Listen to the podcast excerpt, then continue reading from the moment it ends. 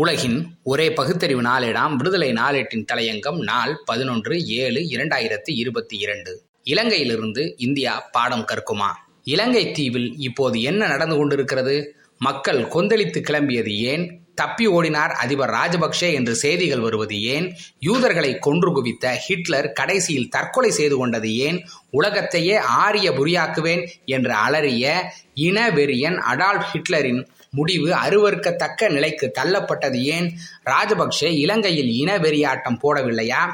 அமைதி மார்க்கமான பௌத்தத்தை மதமாக்கி அதற்கு வெறியை தீனி போட்டு வளர்த்து அந்நாட்டு பூர்வ குடிகளான தமிழர்களை படுகொலை செய்த ராஜபக்சேக்களின் இன்றைய நிலையை எண்ணி பரிதாபப்படக்கூட முடியாத அவ்வள நிலை. வெகுஜன மக்கள் மத்தியில் எத்தகைய சிந்தனை உலாவுகிறது? நல்லா வேணும். எப்படியெல்லாம் ஆட்டம் போட்ட ஆசாமி?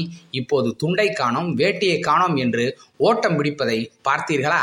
என்ற எண்ண ஓட்டம் ஒரு பக்கத்தில் இருக்கத்தான் செய்கிறது. அகிம்சையை அறிவுரையை அறிவுரையாக வழங்கிய கௌதம புத்தரின் சிலையை தமிழர்களின் இரத்தத்தால் அபிஷேகம் செய்து ஆடி குதிக்கவில்லையா?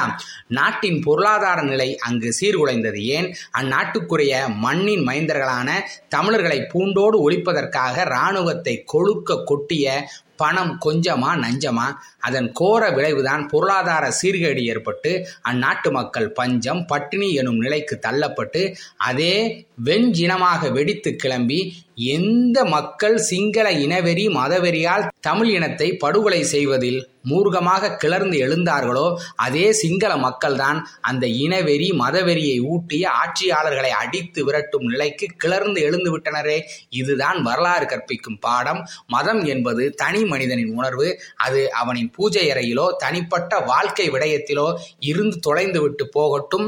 அதனை பொது வெளிக்கு கொண்டு வந்து அரசியலுக்கு பகடைக்காயாக்கி அந்த குறிப்பிட்ட மதம் குறிப்பிட்ட இனம் இவற்றிற்கு வெளியில் இருக்கக்கூடிய மக்களை அழிப்பது என்ற அடாத செயலால் அந்த வன்முறை என்ற இரு முனையிலும் கூர்மை கொண்ட கத்தியை கைப்பிடித்தவனையும் பதம் பார்க்கும் என்ற நிலைதானே இலங்கையின் இன்றைய நிலை கற்றுத்தரும் பாடம். இதிலிருந்து இந்தியா கற்க வேண்டிய பாடம் என்ன என்பது மிகவும் நன்றாகவே பட்டப்பகல் வெளிச்சமாகவே தெரிகிறது. ஒரே மதம் ஒரே மொழி ஒரே கலாச்சாரம் என்ற குரலை ஆளும் தரப்பில் இருப்பவர்கள் அதிகபட்ச அதிகாரம் கொண்டவர்கள் கனத்த குரலில் கர்ஜிக்கவில்லையா?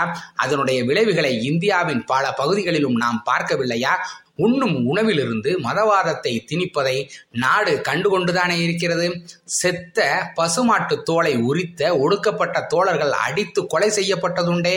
சந்தைக்கு மாடுகளை லாரிகளில் கொண்டு செல்லும் போது அந்த லாரிகளை மடக்கி சந்தைக்கு சென்றவர்களை அடித்து நொறுக்கவில்லையா?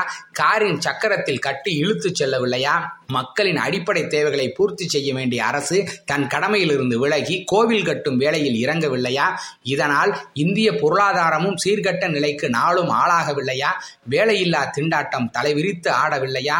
ஆண்டுக்கு இரண்டு கோடி பேர்களுக்கு வேலைவாய்ப்பு என்று சொன்ன பிரதமர் அதை பற்றி மங்கி பாத்தில் தப்பி தவறி கூட பேசுவதில்லையே. உண்மை நிலை என்ன? புதிய வேலைவாய்ப்பை உருவாக்குவது ஒருபுறம் இருக்கட்டும். கடந்த ஒரு மாதத்தில் மட்டும் ஒன்று புள்ளி நான்கு கோடி பேரின் வேலை பறிக்கப்பட்டது என்று சிபிஎம் தேசிய செயலாளர் சீதாராம் கேசரி குற்றம் சுமத்தியிருக்கிறாரே.